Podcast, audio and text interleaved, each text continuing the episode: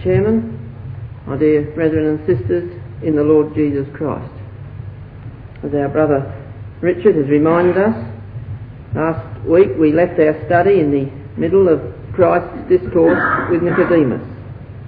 We had followed through the discourse down to verse six, where we had seen how the Lord Jesus Christ impressed upon Nicodemus the need for a person to be begotten from above and to finally be born of the Spirit before he can enter into the kingdom of God. In verse six, the Lord sets forth the principle. That which is born of the flesh is flesh, and that which is born of the Spirit is spirit. Back in the book of Genesis chapter one, we have the principle clearly established that like begets like. In the first of Corinthians chapter fifteen and verse fifty, the apostle shows us that it is impossible for flesh and blood to inherit the kingdom of God, because he says in that verse, "Now this I say, brethren, that flesh and blood cannot inherit the kingdom of God, neither does corruption inherit incorruption." And the very reason the flesh and blood cannot inherit the kingdom of God is that the kingdom of God is something that will last forever, and flesh and blood is mortal and corruptible. And so something that's just going to last for a little while and disappear cannot inherit something that's going to last forever. Hence the need to be born of the Spirit before one can inherit the kingdom of God. We learn also from Galatians chapter five and verse seventeen that flesh and spirit in the moral field are at enmity one with the other. Verse sixteen, the apostle says, "This I say then, walk in the Spirit, and ye shall not fulfil the lust of the flesh. For the flesh lusteth against the Spirit, and the Spirit against the flesh. And these are contrary one to the other, so that ye cannot do the things that ye would." And so there we see that flesh and spirit in the moral sphere are diametrically opposed one to the other. There is enmity between the two, and hence the need to be born of the Spirit in a moral sense before that character can be developed that will be immortalised with spirit nature at the return of the Lord Jesus Christ. Now in verse seven, as the Lord had expounded these principles to Nicodemus, he says, "Marvel not that I said unto thee, ye must be born again." The phrase "marvel not" means don't be amazed or don't be astonished that I have said unto thee, ye must be begotten from above. And so we see from the very words of the Lord there in verse seven that Nicodemus was absolutely taken back by the things that he had been told. As we indicated last time, Nicodemus, as a prominent Jewish man, prominent in religious affairs, he was a man who would have put great trust in the fact that he was born of the family of Abraham, born into the chosen nation, and that's where his trust and his confidence lay. But now Nicodemus is told that that counts for nothing, and he's got to be begotten from above and start all over again, as it were. And Nicodemus is completely taken back, and he's astonished by the things that he hears. And so the Lord exhorts him in verse seven not to be, not to marvel, not to be amazed, because he said unto him, "Ye must be begotten from above." And then in verse eight he says, "The wind bloweth where it listeth, and thou hearest the sound thereof, but canst not tell whence it cometh, and whither it goeth. So is everyone that is born of the Spirit." Now on the sheet that was given to you as you entered, we have reproduced a little quotation from Brother Thomas's writing in Faith in the Last Days, where Brother Thomas gives us a his translation of this verse and a few brief comments upon it. And there, in relation to John three verse eight, Brother Thomas writes, or he renders the verse as follows: "The Spirit breathes where he pleases, and thou hearest his voice, But thou knowest not whence he comes and whither he leads. In like manner is everyone being begotten of the Spirit. And then he comments upon that. Thus are men begotten from above, by the voice of the Spirit breathing forth the truth, when, where and how he pleases. In some places he will not breathe it at all, and on occasion positively forbids its utterance. And he refers us there to Acts chapter sixteen and verse seven. Reading from verse six, we read this concerning the preaching work of the uh, apostles on this particular occasion. Now when they had gone throughout Phrygia and the region of Galatia, and were forbidden of the Holy Spirit to preach the word in Asia, after they were come to Mysia, they essayed to go into Bithynia, but the Spirit suffered them not. And so Brother Thomas refers us to this quotation to show that here was a case, or here were two cases, where the Spirit refused to breathe forth. And now it emphasises the, the principle that the Spirit, um, as he says, breathes where he pleases. Now as we look at the verse as it stands in the A V, we find that Brother Thomas's uh, translation has much in its favour. The word wind, the word pneuma, rendered Spirit quite extensively uh, through the New Testament. It, it's a word that refers to Spirit as well as to wind.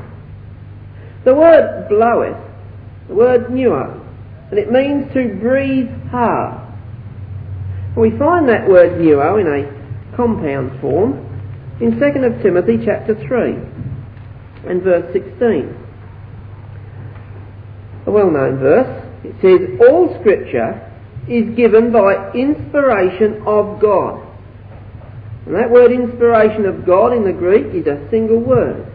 And it's a compound of this word, of the word theos, which means God, and this word pneuo, which means to breathe hard. And so, just as, so, so the apostle in that place says that all scripture is breathed forth from God. And so you see, as Brother Thomas points out, it's the Spirit that breathes by the through the preaching of the truth. Where it says, where it listeth, the word listeth means to, to, to, to, to choose, or, or where it pleaseth, as Brother Thomas renders it. It breathes where it pleases or where it chooses. And thou hearest the sound. Brother Thomas renders that voice. And that is actually a more correct rendering of that verse, of that word. The word does apply particularly to a voice. And so we see how Brother Thomas uh, is, is rendering here has much in its favour. When we come down to the word goeth, thou cannot tell whence it cometh and whither it goeth. Brother Thomas renders that word whither he leads. Now actually, although the word goeth there is translated many, many times through the New Testament as goeth, it's translated depart and all sorts of ways like that. Nevertheless, we find that the lexicons point out that the literal meaning of that word is to lead under. It's hupergo or some such word. It means to lead under. That's the literal meaning of the word. And Brother Thomas uh, follows that literal meaning here in his translation. So he shows how there is a coming of the Spirit and how the Spirit leads. And so that's how Brother Thomas translates that particular verse. The Spirit breathes where he pleases. And, he, and, and, and in this statement he is showing Nicodemus that the Spirit is a free agent. The Spirit will work when, where and how it pleases. The Spirit is not bound by national barriers. He's not bound to work through appointed orders of men, such as high priests or priesthoods. He's not limited to, to, to, to, to breathe forth upon the Jewish nation alone. But the Spirit is a free agent, and it will breathe where he pleases. And then he says to Nicodemus, and thou hearest the voice thereof. Nicodemus had heard the preaching of the Lord Jesus Christ. He may have heard the preaching of John the Baptist. He says, but you canst not tell whence it cometh, and whither it goeth, or whither it leads. So is everyone that is born of the Spirit. Just as the word spirit can mean wind also, the natural wind seems to uh, uh, present us with a very graphic illustration of what the Lord is getting at here. You see, we can, we can witness a gust of wind. We don't know where it comes from. We don't know where it's going. But we see the effects of it as it, it, it, it lifts the leaves and swirls them around, as it sways the branches of the trees and so forth. And the person can look on and can see the effects of that wind, but they don't know where the wind's coming from, and they don't know where it's leading to. And so it is, as a person, and we're talking of an unenlightened person here, witnessing the truth into the life of someone else. He can see a change in that person. He sees a complete change of thinking in that person.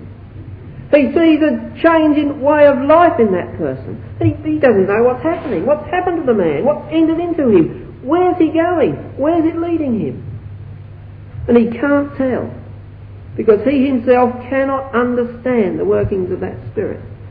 He cannot appreciate the things that that spirit is teaching. And so it is, that, says the Lord, with everyone that is born of the Spirit. You don't know where that Spirit came from. You don't know how it changes that person. You don't know where it's leading that person to. But you see, those, because all of those things are spiritually discerned. Only a spiritually minded person can discern the working of the Spirit in another person. And so the Lord is here explaining to Nicodemus the way in which the Spirit works. It's a free agent. It can breathe wherever it pleases. It enters into the mind of people. It changes those people. It changes their thinking. It leads them off in, a, in an entirely different course of life. And the onlooker cannot explain it at all. He, he, he's, he's at a loss to know what entered into the person and where it is leading the person. And so it is, he says, with everyone that is born of the Spirit. It's not a thing you can understand on natural fleshly principles, because it's worked out on a higher plane altogether than the principles of the, the natural sphere of things that, that, that, that, that, that we can look at and calculate by natural methods. And so as the Lord explains these things to Nicodemus, we find in Nicodemus, find in verse nine that Nicodemus is still completely unable to understand what the Lord is really trying to tell him. And he says, how can these things be? How can these things be? He finds it very hard to accept that, the, that his whole past life, his whole concept of religion had been wrong. And you've got to make an entirely new beginning by being begotten from above. Now in verse ten and in verse eleven, I believe that the Lord rebukes Nicodemus. Really, he gives him quite a stern rebuke. He says in verse ten that Jesus answered and said unto him, art thou a master in Israel, and knowest not these things? And as our brother Richard reminded us last time, we looked at the Diaglott rendering of that verse, which is supported by other translations, that renders it in this way, art thou the teacher of Israel, and knowest not these things? Nicodemus was a man of no mean standing. He was a man of considerable prominence and influence in Jerusalem. Possibly he would have been equivalent perhaps to a professor at the university. And the Lord Jesus Christ is rebuking him. He said, look, are you the teacher of Israel and don't know these things? Obviously the Lord is showing Nicodemus that he should have understood the principles that the Lord is teaching him here. Why should Nicodemus have understood those things? Because, you know, the very things that the Lord is teaching were taught in the pages of the Old Testament. That's why Nicodemus should have known them. He should have understood these things. You see, we go back to the book of Deuteronomy, and back as far as the thirtieth chapter of the book of Deuteronomy, we find really the principle of being born again, being begotten from above, is set forth in that chapter. In the um, in the sixth verse of Deuteronomy chapter thirty, speaking, of course, of the, the future time, you see, this verse has never yet been fulfilled, but it will be fulfilled in the future. And Yahweh thy Elohim will circumcise thine heart and the heart of thy seed, to love Yahweh thy, thy Elohim with all thy heart and with all thy soul, that thou mayest live. And you see, here Moses is foretelling a time when Yahweh would accomplish a work with his people. He would accomplish the circumcision of their heart, so that they would have a new heart. And how with that heart they would love Yahweh with all their heart, with all their soul, something that Israel had never done in the past. But it speaks of the time when Yahweh will regenerate that nation of Israel, and they will be begotten from above, and will then yield the fruits of the Spirit that Yahweh has sought to find in them. Now, the prophet Ezekiel, in his thirty-sixth chapter, likewise speaks of the time when Israel will be restored to divine favour. And in verse twenty-five of this chapter, a chapter that we know so well, speaking of the future restoration of Israel, to their, both to their land and to divine favour. Verse twenty-five says, "Then will I sprinkle clean water upon you, and ye shall be clean from all your filthiness, from all your and from all your idols will I cleanse you. A new heart also will I give you, and a new spirit will I put within you. And I will take away the stony heart out of your flesh, and I will give you a heart of flesh. And I will put my spirit within you, and cause you to walk in my statutes, and you shall keep my judgments and do them." You see, and in those verses, the prophet Ezekiel is foretelling a time when Israel would be born again, when they would be begotten from above, when they would be cleansed, when they would be born of the water, when they would have a new heart, when they would walk in Yahweh's ways. And that's the time that they would be restored to their land. And that's the time that they would be restored to divine favour. And it's a prophecy of Israel when they will be begotten from above and born again. The very principle that, that um, the Lord was trying to emphasise upon the mind of Nicodemus, but he didn't understand. He should have understood, because there it was, foretold in the writings of the law and the prophets, in which Nicodemus placed so much confidence and so much trust. But you see, there's no doubt that Nicodemus would have known his scriptures.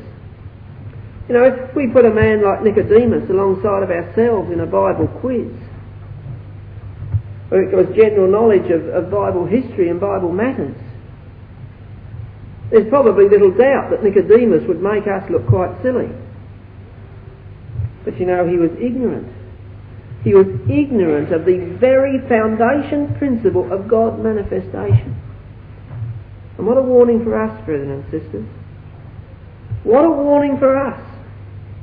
We could know the scriptures, but we could be ignorant of the very principles of God manifestation, just as Nicodemus was. And so you see, verse ten is quite a rebuke for Nicodemus. The Lord is telling him that he should have known and understood the things that the Lord was teaching him. And although he was a highly respected man in Israel, the teacher of Israel, he did not understand the basic first principle of God manifestation, that he had to be begotten from above, that he had to undergo a, a moral regeneration, that he might be born of the Spirit in the future times. And in verse eleven the Lord says, "Verily, verily, I say unto thee, we speak that we do know, and testify that we have seen, and ye receive not our witness." Notice the change in the uh, tense there. Verily, I say unto thee, we speak what we do know and testify what we have seen. Why does the Lord change the tense like that in that verse? I believe the Lord here is taking Nicodemus back to Nicodemus' own statement in verse two. You see, in verse two we read, "The same came to Jesus by night and said unto him, Rabbi, we know that thou art a teacher come from God. For no man can do these miracles that thou doest, except God be with him." And there, by the very confession of Nicodemus, his own mouth, he recognised there that in the teaching of the Lord Jesus, accompanied by the miracles he performed, he could see that the Lord was not working alone. He could see by sheer logic that no man could do those things except God be with him. And I believe that the Lord is taking Nicodemus right back to that statement. He said, "You believe I'm a teacher come from God. I said, and we're teaching you things that we know and we have seen. But ye receive not our witness."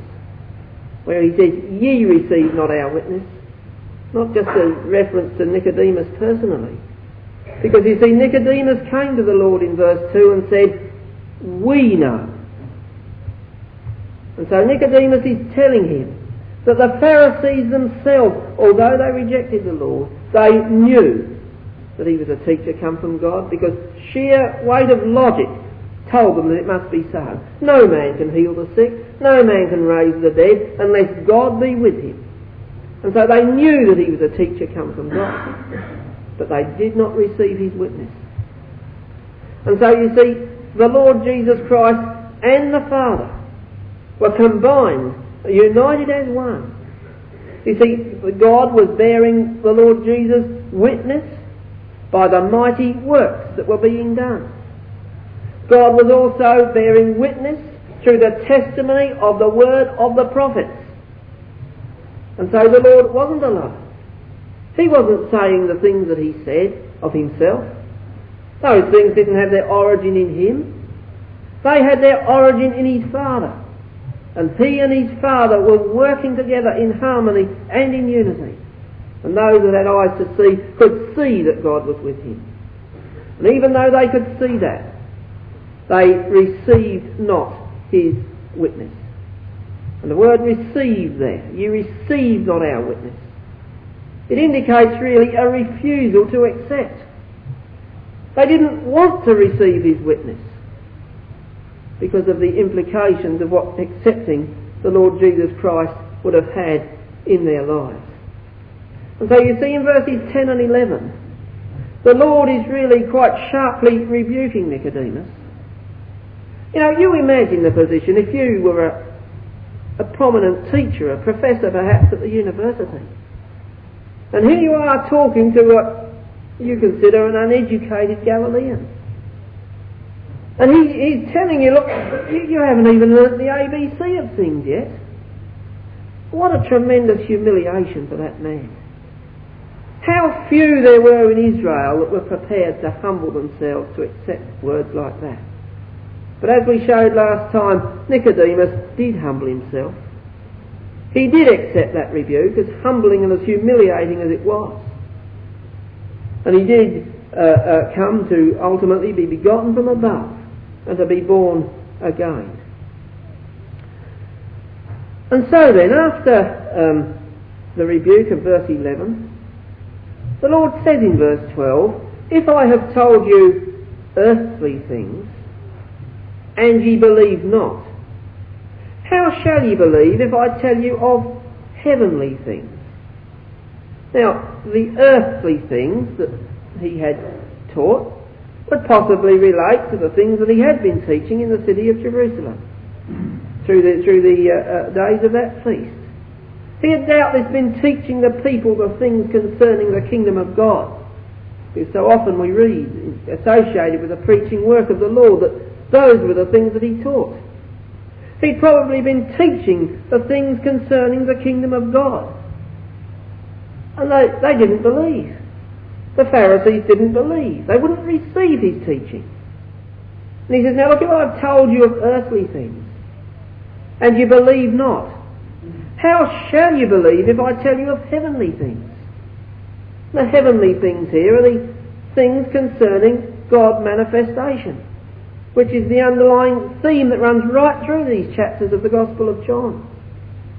And so Nicodemus was completely unable to, to, to grasp the things the Lord was teaching at that time, because his mind was so set upon the, uh, upon the traditional Jewish beliefs. Now verse thirteen. A verse that sometimes appears difficult.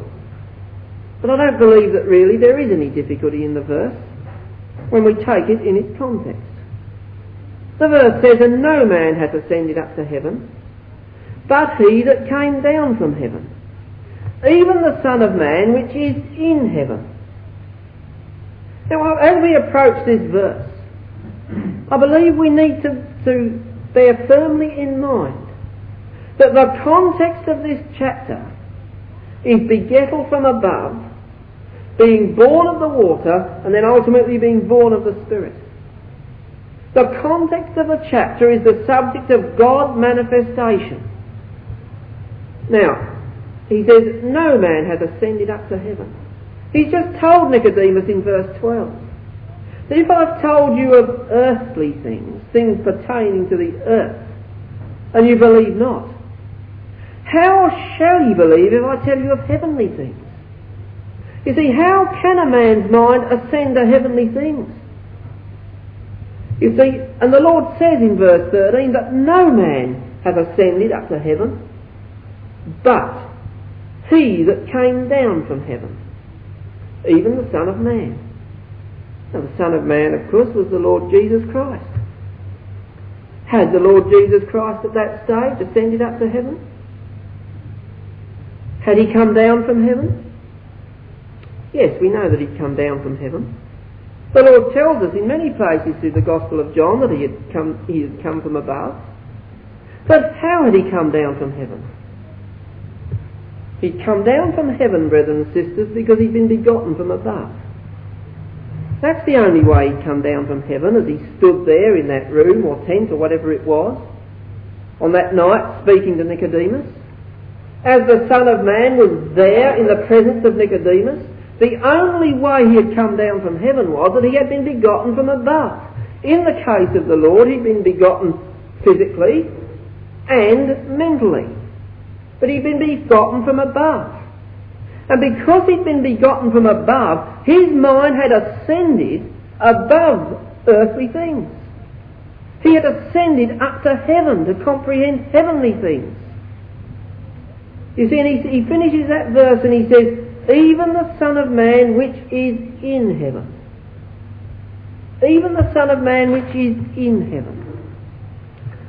I believe the Lord here is showing Nicodemus that his whole life, his whole purpose, his whole thinking, and everything that he thought and did was related to heaven and not to the earth, because he had been begotten from above. You see, let's look at one or two quotations. Firstly, John chapter eight and verse twenty-three, where the Lord is again speaking to the Pharisees. "And he said unto them, Ye are from beneath,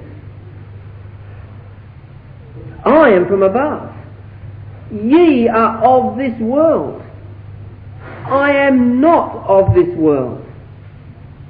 You see how the Lord is showing that the Pharisees and the, the, the Jews of that day, they were from beneath, because they were begotten of the flesh. He says, ye are of this world, because their whole life was related to things in this world. He says, I am not of this world. The Lord was in the world. The Lord was there in, in, in Jerusalem at that very time.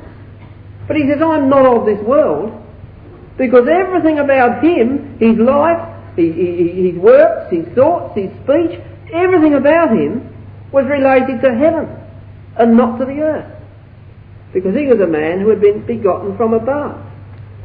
You see, we take this principle into the epistles, to the epistle of the Philippians, and at chapter three and verse twenty, where the Apostle Paul, speaking of us,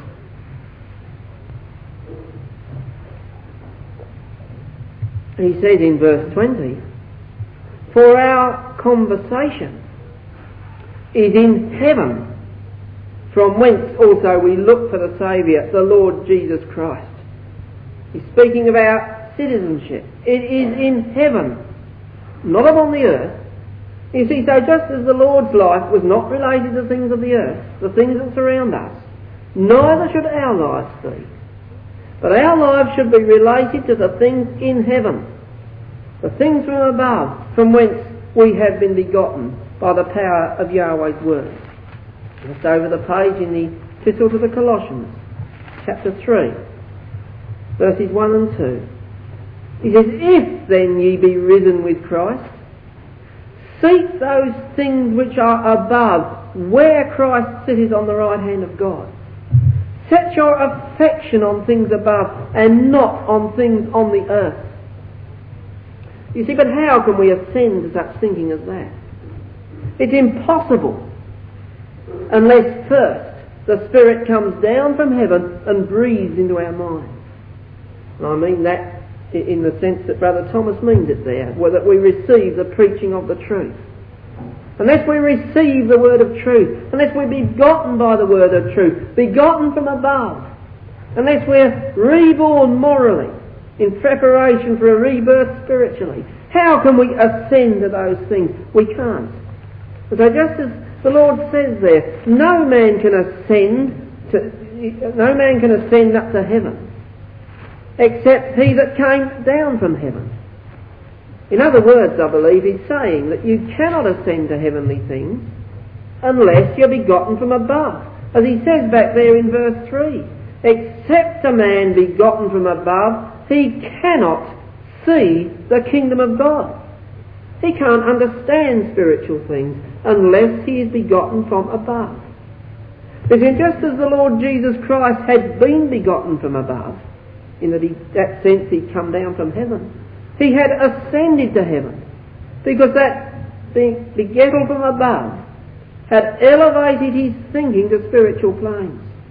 And his whole life now was related to heavenly things and not to things upon the earth. You know, in the twenty-first chapter of the Apocalypse, we're given a glorious vision of the bride of the Lord Jesus Christ. A glorious vision of the saints in glory, under the vision of the New Jerusalem. And in verse ten of that chapter we read, and he carried me away in the Spirit to a great and high mountain, and showed me that great city, the holy Jerusalem, descending out of heaven from God. And that's a vision of the glorified bride of the Lord Jesus Christ in the future age, descending out of heaven from God. And how can we, brethren and sisters, be spoken of as descending out of heaven from God in the future age? It's because God, by the power of his word, has begotten us again. He's begotten us from above. We've been completely regenerated morally, and also, and we have been at that stage been born of the Spirit physically, and all that has come from above, the begettal the growth and the development and the final clothing of spirit nature. It has all come from heaven. And in that sense, the bride of Christ will have come down from heaven, although they themselves will never have been there. But they will in that sense have come down from heaven, because through the days of their probation, from their birth of the water to, to, to the time when the Lord returns, they've lived lives on earth that are related to heavenly things and not to the things of this world around us. And I believe that that's the teaching of verse thirteen there. And when it's understood in harmony with the context uh, of this chapter, I believe it can be quite easily understood in that way. And so in verse fourteen, the Lord develops his argument of rebirth a little further. He shows Nicodemus uh, uh, certain things out of the law concerning the Messiah, and, of course, things that must be related to the lives of every one of us. He says in verse fourteen, "And as Moses lifted up the serpent in the wilderness, even so must the Son of Man be lifted up." What does he mean? Even so must the Son of Man be lifted up. We don't, if we turn over to the twelfth chapter of the Gospel of John, we're shown quite plainly what that aspect of lifting up refers to. John chapter twelve, verses thirty-two to thirty-four. The Lord says, "And I, if I be lifted up from the earth, will draw all men unto me." This, he said, signifying what death he should die. The people answered him, "We have heard out of the law that Christ abideth for ever. How sayest thou the Son of Man must be lifted up? Who is this Son of Man?" We learn two things from those verses. We learn first of all from verse thirty-three that the aspect of lifting up refers to what manner of death he would die, and therefore it refers to his crucifixion. And from verse thirty-four we learn that the Jewish people of that time believed that the Christ, or the Messiah when he came, would live forever. They didn't understand that he would have to die. They thought he would live forever. Live forever. But see, as, as, Moses, as the Lord now, in verse fourteen of chapter three, draws Nicodemus' attention to the fact that he must die, we find that um, the Lord is, un- is, is uh, hitting at another fundamental belief of the Jewish people of that time. You know, as we analyse this discourse, we see the Lord dealt with Nicodemus in a masterly way. I believe right from verse one right down to verse twenty-one.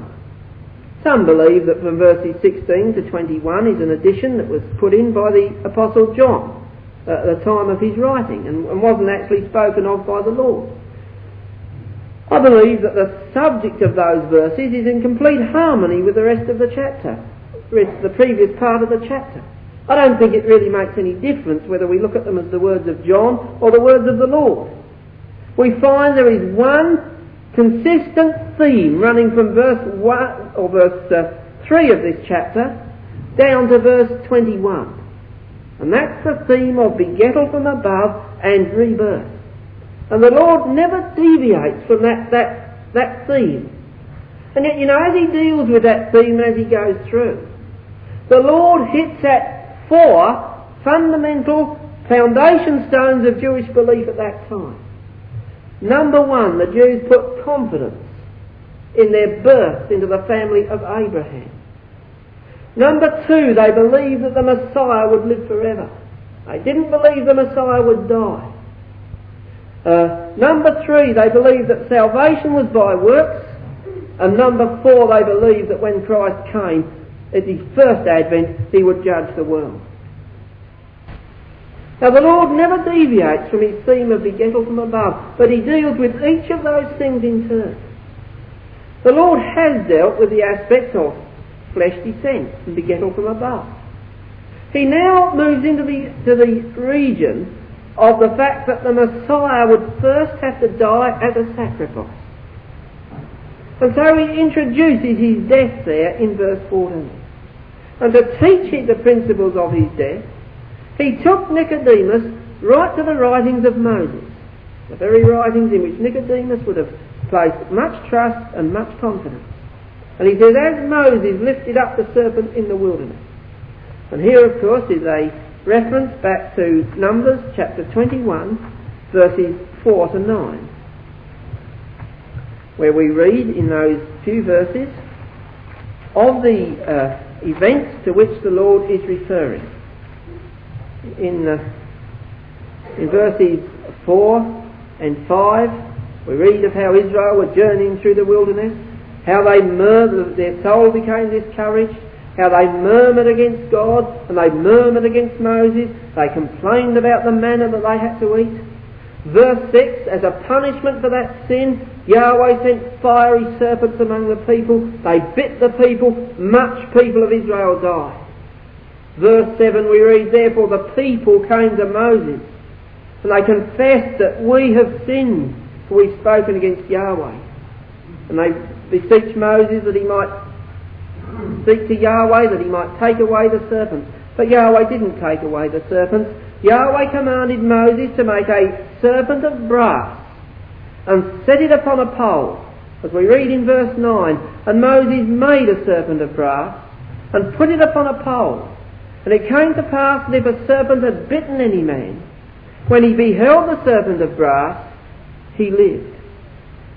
You know, Brother Robert Roberts, there's some very thought-provoking statements on this in a just a very brief comment he makes on it in the uh, Visible Hand of God, page one hundred eighty-three. I'll just quote from about the middle of the page there. Yahweh said unto Moses, make thee a fiery serpent and set it upon a pole. It shall come to pass that every one that is bitten, when he looketh upon it, shall live. Here was merciful kindness in the midst of rigour. The rigour of the serpent visitation had brought them to their knees. It had broken the stout heart. And that waywardness which springs from that mere enjoyment of the created things, which leaves the Creator out of account. In this frame of mind, men are unthankful in the possession of privilege, and full of murmur and insubordination when trouble comes. And so on he writes. But you think, notice the way how Brother Thomas, Brother Roberts notices that in Yahweh's dealings with that situation there was both goodness and severity. There was severity in the punishment that Yahweh brought upon them because of their sin, in the fiery serpents biting them that many of the people died. But as Brother Roberts says, by that severity, the severity of that punishment brought them to their knees. It broke their stout heart and that waywardness that sprang from the enjoyment of things without the acknowledgement of Yahweh. And you see, that's the way that Yahweh deals with his people. He's got to break the stout heart. He's got to humble the people first. And then when the people were humbled, recognising the plight that they were in and seeking to him that something might be done about it, Yahweh provided the way. Now just, uh, just uh, over the page here, Brother Robert says, referring to the fact that people had to look upon that serpent of brass, he says, here was healing dispensed to the obedience that came from faith. If Moses had had no faith, he would have not have made, made a thing in which a merely natural man would have said there was no use. If the children of Israel had, had had no faith, they would have not have taken the trouble to come near the serpent-mounted pole in which there could be no virtue by any natural principle. You see, see how Yahweh instituted a method here. It called for nothing in the way of human ability. Didn't ask for anything very great to be done. It merely called for faith. You see, you, you imagine the situation. If you took along to a hospital today a person that had been bitten by a snake, and you said to the doctor, well, look, just, just make a serpent, a snake out of brass and stick it on a pole and get the fellow to look at it and you'll be healed. He'd think you're a madman. And for, like, you, you would be too under this particular set of circumstances. But you see, the whole thing was so utterly ridiculous, really, upon the natural point of view. But Yahweh asked it to be done. And Yahweh instituted that those that had faith in his word would be healed. And so you see, there was the goodness of Yahweh in providing a method, method that they could be healed, but a method that called for faith in the complete absence of any human ability or any great human achievement. There was nothing, nothing that the person could boast about in, in what they'd done. They'd merely looked upon that which Yahweh had provided in faith, and they were healed.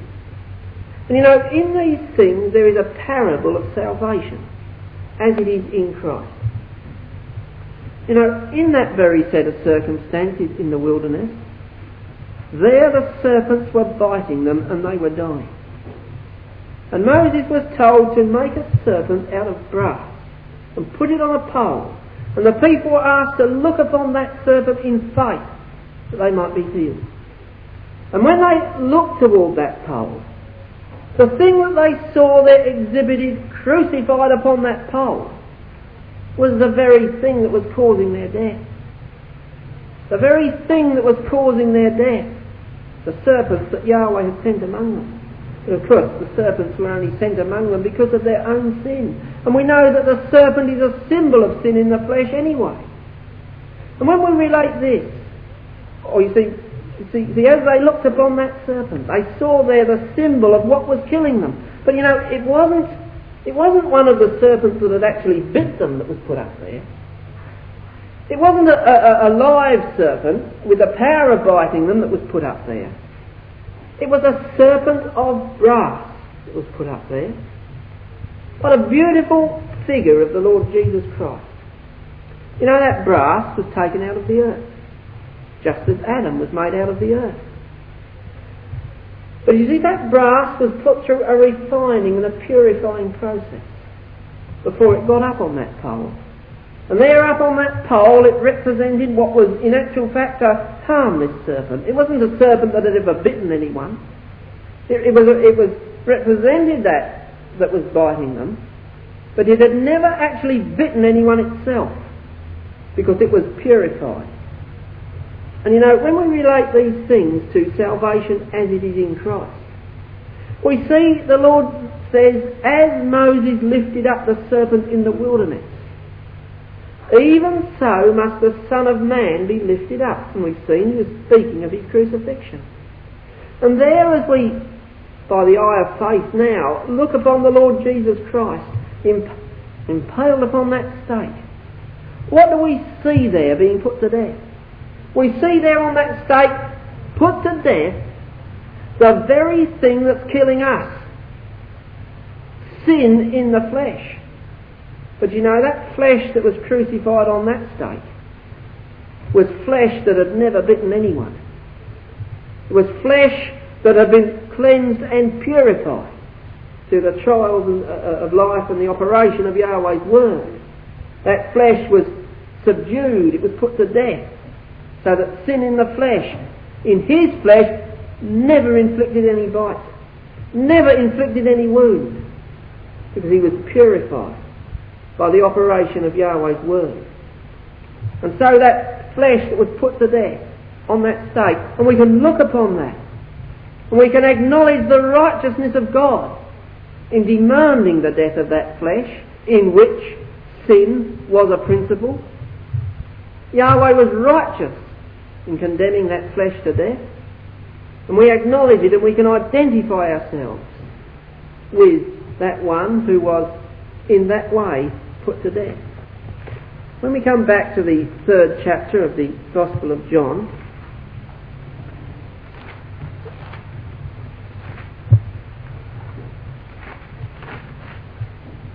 we see, as Moses lifted up the serpent in the wilderness, even so must the Son of Man be lifted up, that whosoever believeth in him should not perish, but have eternal life. You take it back to the to the those experiences in the wilderness. Those people who had been bitten by those serpents were in a they, they were going to die.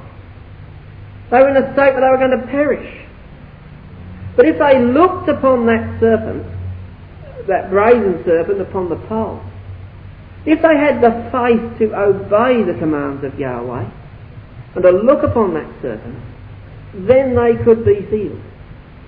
And notice there in these verses the way the Lord is showing that that was a parable of salvation through the Son of Man, who must be crucified as a saviour, so that whosoever believeth in him should not perish but have eternal life.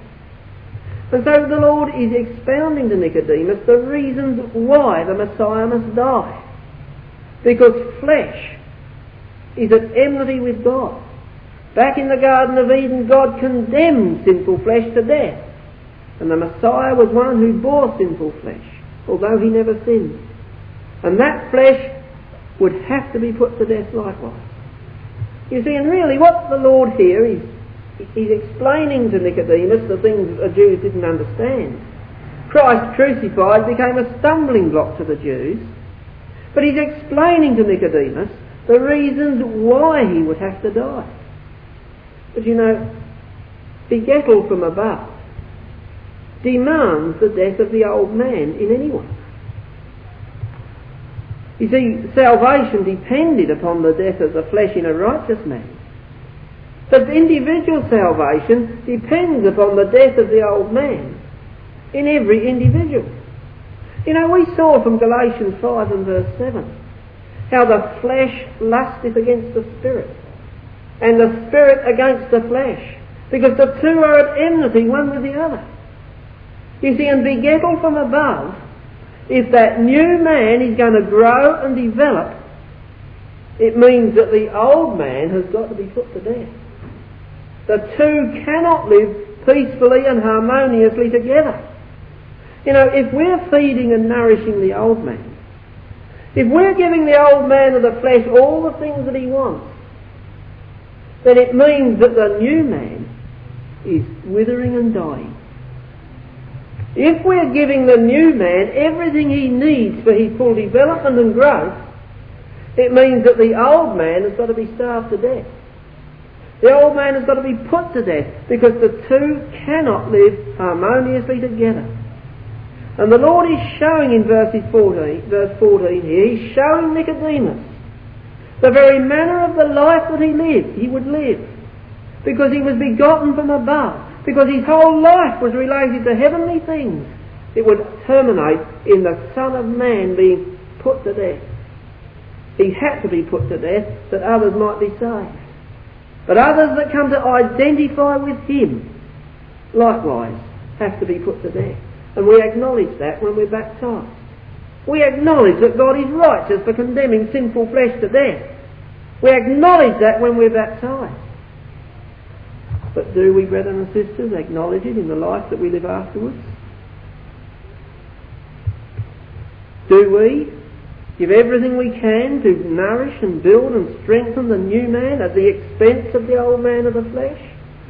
Or do we want to give the old man of the flesh everything that he wants and expect to be in the kingdom of God as well? You see, the Lord is showing here that it can't be done. Begettal from above, if that new man is going to grow and develop, demands that the old man has to be put to death. He has to be put aside. He has to be put to death. Now in verse fifteen here, he says that whosoever believeth in him should not perish but have eternal life. You see, now in the latter part of that verse, we have two destinies set before us. He says, should not perish. That word perish means just that. Bullinger, commenting upon the word, says it means to destroy, to be utterly and finally ruined and destroyed, to be lost, brought to naught, put to death. Although it's perish is probably quite a good word in the English to explain that word, that, that word. So a person will either perish or gain eternal life, which speaks of immortality. There's two destinies, destruction or immortality. Now it takes us back to the Garden of Eden, where there were two trees in that garden. There was a tree of life and a tree of knowledge of good and evil that brought death.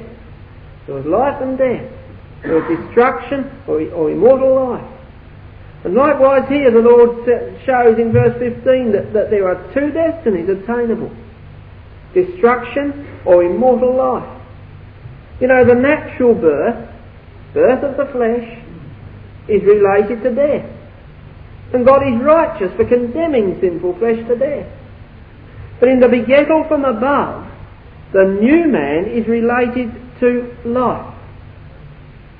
And you know, and the thing that works that change from the one destiny to the other, the Lord says, is belief. Whosoever believeth should not perish but have eternal life. That's the thing that will make the difference between a person perishing and a person having eternal life. Now that word belief, believeth there, the word in the Greek, pistia, very closely related to the word pistis or faith. Bullinger says it means to be persuaded, to rely upon, to trust. It carries the same signification as the word faith. The English version here says, whosoever believeth in him. But in the Greek, the word in there is the word eis, and it means into. In commenting upon the use of that word eis in relation to the word believeth here, Bullinger says it implies direction towards the object of faith. He says it means to give oneself up to. So you see, here's a belief, here's a trust, a reliance, a conviction that draws a person closer and closer to the Lord Jesus Christ. It's continually drawing that person into him. So, and we, we know from the uh, writings of Paul in Galatians that he says, as many of us have been baptised into Christ have put on Christ. And you see, that belief there, that faith, that receiving and acceptance of that word in such a way that it's going to draw us into Christ and constantly be drawing us into closer in toward him. That's the belief he speaks of that will save a person from perishing but gain him eternal life. You see, it starts with begettal from above. The word entering into a person's mind. You see, but then there's such trust and reliance and conviction in that word received that the person is drawn closer and closer into the Lord Jesus Christ until he finishes up a man like the Lord Jesus Christ. There's the principle of God manifestation. That's the thing that can save a person from perishing and gain them eternal life. The natural man is destined to die, but that new man, begotten by the word that abideth forever, can prepare a person for eternal life. You see, the Jew, not only did he think that the Messiah was going to live forever, he thought that he was going to gain salvation by works of law. But you see, that verse fifteen cuts right across that. In fact, the very episode in Numbers chapter twenty-one cut right against that principle, because the principle of salvation by works is that I'm going to gain salvation by something that I do. You see, as Paul points out in Galatians, if you're going to have salvation by works, you've got no need for Christ. No need for a saviour, because you either stand or fall by your own personal achievements. You see, where in that is that principle of, as Brother Robert says, bringing people to their knees, breaking the stout heart, breaking that waywardness and so on and so forth. There's no principle of, of, of, of humiliation in that. You know, in fact, it works to the opposite. Because if a person got into the kingdom of God by works of law, they'd have plenty to boast about when they got there. Because they could say, I am here because I was not like other men. I paid tithes. I did this, like the Pharisee of Luke eighteen was. But you see, that's not the principle on which Yahweh works at all. That wasn't the principle of Numbers twenty-one. There was the breaking of that stout heart. There was the bringing of those people to their knees. There was the turning of those people to look to God for help in a situation in which they were helpless. And Yahweh graciously provided an answer on the principle of them believing and having faith in the, in the um, things that he provided. And thus it is with the Lord Jesus Christ. Those who are prepared to turn to him, to be drawn closer and closer to him by the power of Yahweh's word, they are the ones who are being fitted for eternal life, and they are the ones who will not perish. And so the principle, of course, as we know so well, it's not the principle of salvation by works, it's salvation upon the principle of faith, the very things that were taught back in the covenant to Abraham and so forth. And so in verses sixteen to twenty-one, we believe the theme of rebirth continues on. We read in verse sixteen, "For God so loved the world that he gave his only begotten Son, that whosoever," Jew, Gentile, mattered not who it was, "whosoever believeth into him should not perish, but have everlasting life." You see, he's showing here that God manifestation starts with the love of God. God loved the world and gave his Son. Romans eight verse five, First John four, nine and ten are quotations relevant to the point. It all starts with the love of God, and not with human ability or human achievement. And it's accomplished in a person's life by faith, by belief into the Lord Jesus Christ. And so the Lord demolishes the principle of salvation by works. He's shown the need for the Messiah to die.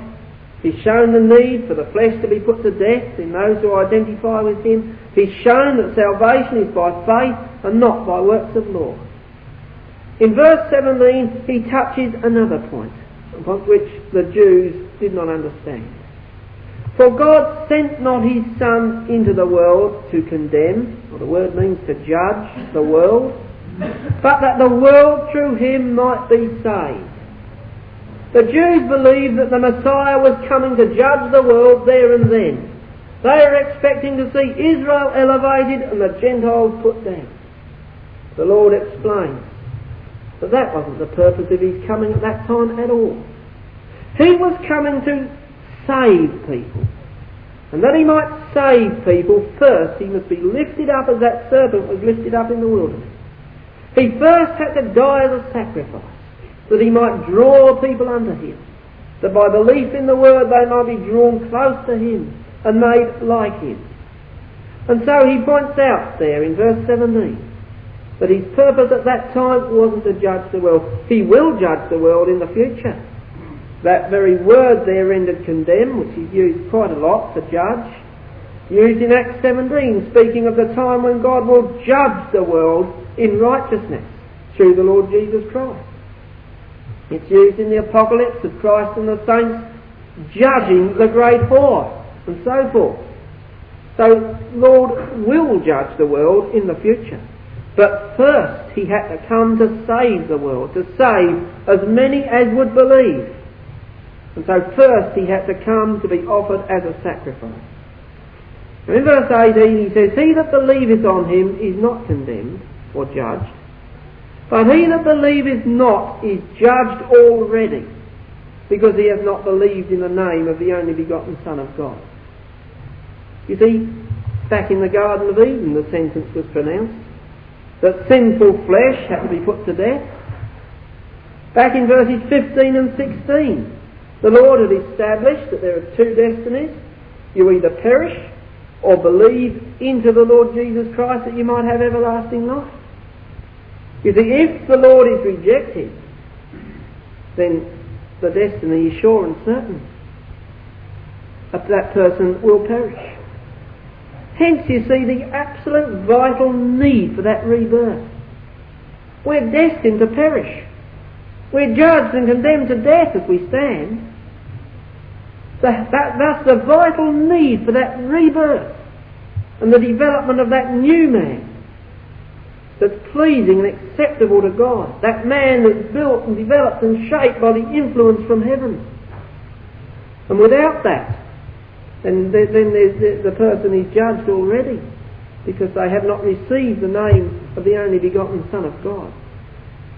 In verses nineteen uh, and twenty, he says, "This is the condemnation or the judgment, that light is come into the world, and men loved darkness rather than light, because their deeds were evil." You know, light had particularly been shone in the Jewish world through the oracles of God, the law of Moses and so forth. But then the Lord Jesus Christ, as the light of the world, was manifested in their midst. But you know that, that those people hated that light. They hated it, they rejected it, and they tried to extinguish it. Why? Because they loved darkness more than that light, because their deeds were evil. Then in verse twenty he says, "For everyone that doeth evil hateth the light, neither cometh to the light, lest his deeds should be reproved." And the word "doeth" there means to practice. Everyone that practices evil. And the word "evil" there, it's a different word to what we find in verse nineteen. It's the word "phulos." It means, according to Bullinger, worthless, good for nothing things.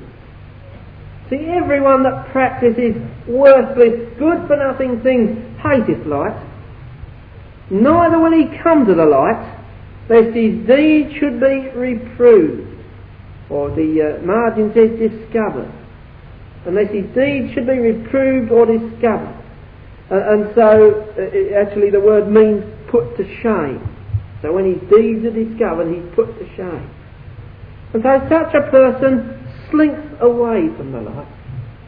They don't want to come out into, the, into that light, because they don't want their deeds and their ways to be revealed. And such it was with the majority in Israel when the light of the world walked in their midst. They hated that light because it showed them up for what they were. It revealed them for what they were. And the Lord is showing, well, that's because their deeds are evil. That's because they're practicing worthless, profitless, useless things.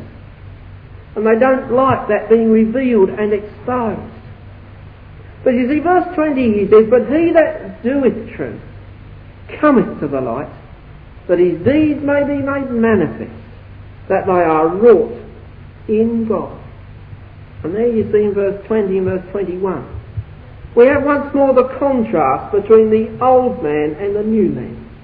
The old man of the flesh hates the light of God's truth, because it reveals it to what it is. It restricts its ways. It, it, it, it, it uh, condemns it to death. And so it shrinks back from that light. But you see, the new man, begotten by the word of truth, the new man is not afraid of that light. The new man confidently comes out into that light, because he doesn't mind his deeds being revealed. Because you see, the new man, in the true sense of the word, everything that he does has its origin in God. He's begotten from above. He's governed by the word from above. And everything that he's doing, his whole way of life, has its origin from above. His deeds are wrought in God. Mentally and morally, his life is governed by that influence from heaven. His life and works are wrought in God, and he doesn't mind that life. You know, brethren and sisters, very soon we are going to be taken into the full blaze of that divine light and have our lives thoroughly scrutinised in the full blaze of that light. Will we be like those who want to slink away? Want to slink out of that light? Because, you see, because our lives really and truly have been revolving around the old man of the flesh, giving the old man of the flesh the things he wants and the things he likes. Are we going to feel shame when that is revealed, when we're brought into the, to be scrutinised by the true light of God's Word manifested in the Lord Jesus Christ? Or will we be able to go with confidence to that day, knowing that when we're brought out into the light, it will be revealed that all that we've done, all that we've thought and said, all our purposes and motives in life have had their origin in heaven, in Yahweh's Word that He's given unto us. Indeed, brethren and sisters, the days are getting very short. The signs of the times tell us that very soon we must be put, stand before the Lord Jesus Christ. May we wisely use the few days that may remain.